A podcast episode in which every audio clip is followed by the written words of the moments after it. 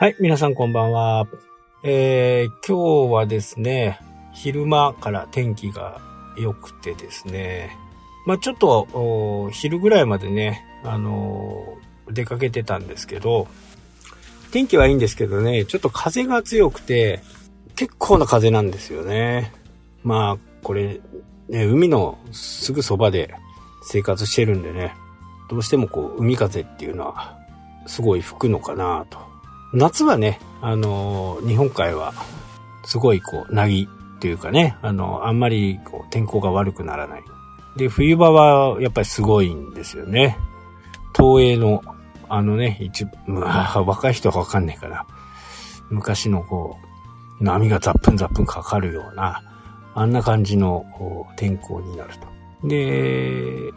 最近はね、もう本当旅行とか全然行けてないんであれですけど、フェリーの旅ってね、あの、すごくね、あの僕は好きなんですよね。こう、長くそこに滞在するっていうことで、昔はトワイライトエクスプレスって言ってね、えー、札幌から大阪までね、えー、20何時間かけてね、行く列車。あと、北斗星。まあ、これにもね、えー、乗りましたし、こう、寝台列車っていうのは、今はね、あのー、一本しかないんですよね。サンライズって言って、東京から、えっ、ー、とね、出雲と、あとね、四国の方に行くのが確かあったはずなんですよね。で、東京出張に行った時にね、あ大阪出張に行った時に、えー、これに乗ることも結構あってね、大阪発がね、ま、大阪で、その、二つが連結になってね、また東京に戻ってくるというものなんですけどね。えー、12時半ぐらいに大阪を出て、えー、朝9時ぐらいだったかな。ちょっと正確じゃないんですけどね。えー、そこの寝台で帰ってくるっていうのはね、なかなかこう、いいものなんですね。2階建てのね、えー、列車なんですけど、こう個室もあってね、えー、あと普通にこう、カーペット敷きのね、えー、完全個室じゃないんですけど、ちょっと隣の人の顔が見えない。でも足は見える。みたいなところ。あうん、なん、うん、なんだったかな。まあそういう列車があります。で、フェリーもそうなんですけどね。えー、札幌、新潟だったら、えー、17時間ぐらいだったかな。朝、夕方5時に出て朝9時に着くっていうね。えー、そんなパターンです。小樽から出るとね。で、それに乗るとですね、あのー、夕方5時からですからね。朝9時に着く。まあ、一泊分のホテル代みたいな感じですよね。で、料金もね、あのー、雑魚寝のタイプ、カーペット敷きのところにね、えー、座る、まあ、いるタイプだと、今ちょっとね、金額はあまりわかんないですけどね、8000円ぐらいですね。で、朝9時ですからね、本当に、えー、なんかね、そこから仕事しようと思っても、できる感じですよね。ただ、船酔いっていうね、ところが皆さんこう、気になるところかなと思いますけど、夏場の日本海はね、あの、ほぼほぼ揺れないです。もう普通になんかこう、それこそほんとね、ホテルにいるぐらいの感じですね。えー、まあ寝てしまえばね、全く、感じし、感じもね、えー、しないんで。夏場の日本海はおすすめ。で、逆にこれね、太平洋、苫小牧からね、舞鶴、舞鶴？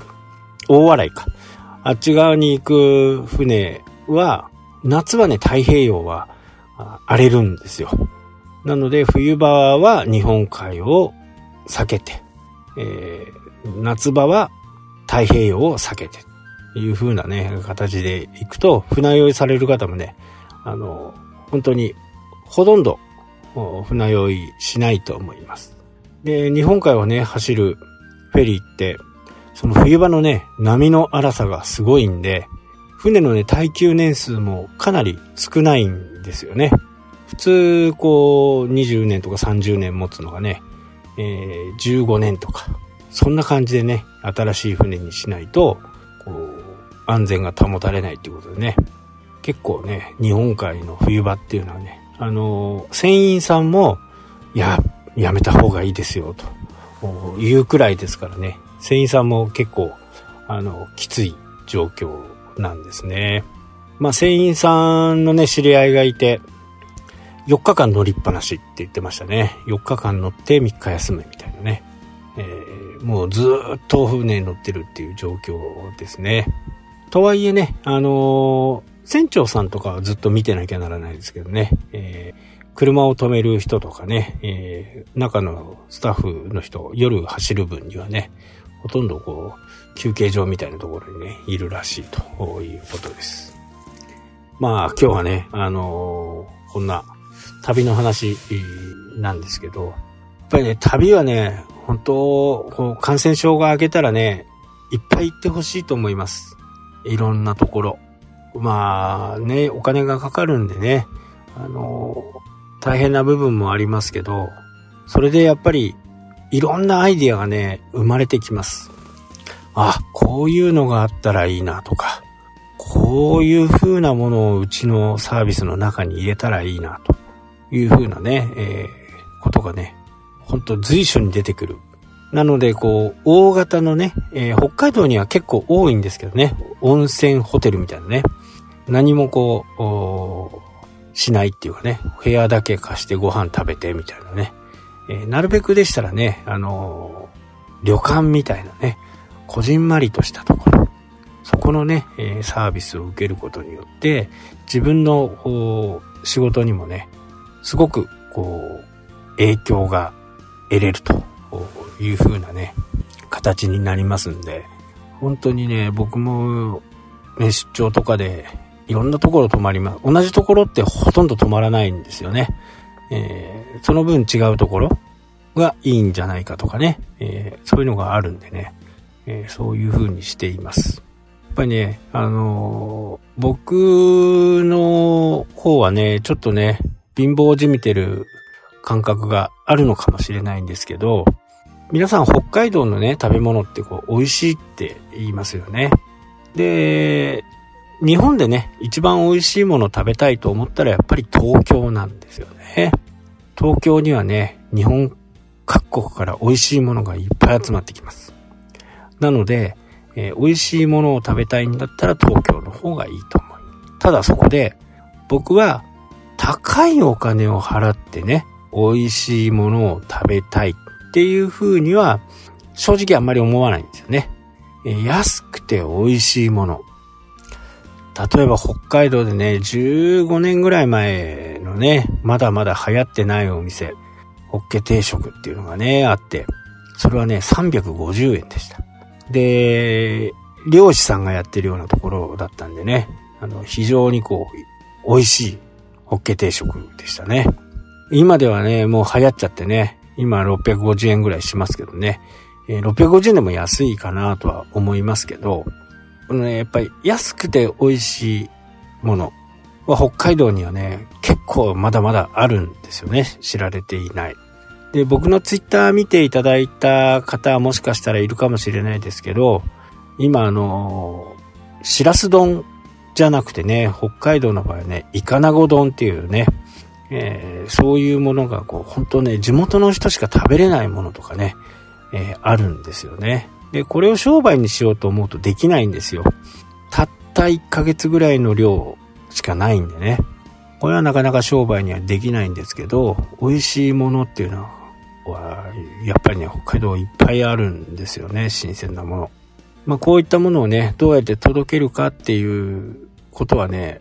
僕も考えてはいるんですけどね、なかなかこううまくいかない。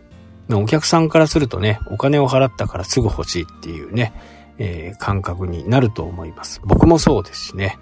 ただそれが量次第っていう風な形になると、なかなか難しいとね、いう風になります。まあ今日は何が言いたかったかっていうと、あの、大型ホテルもね、いいところはあると思うんですけど、こじんまりとしたね、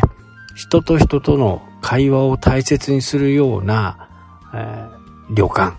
あとは人と人をね、えっ、ー、と、話せるような、そんなね、えー、ところがところにね、えー、出向いていく。まあ、なかなか今はね、えー、難しいかもしれないですけど、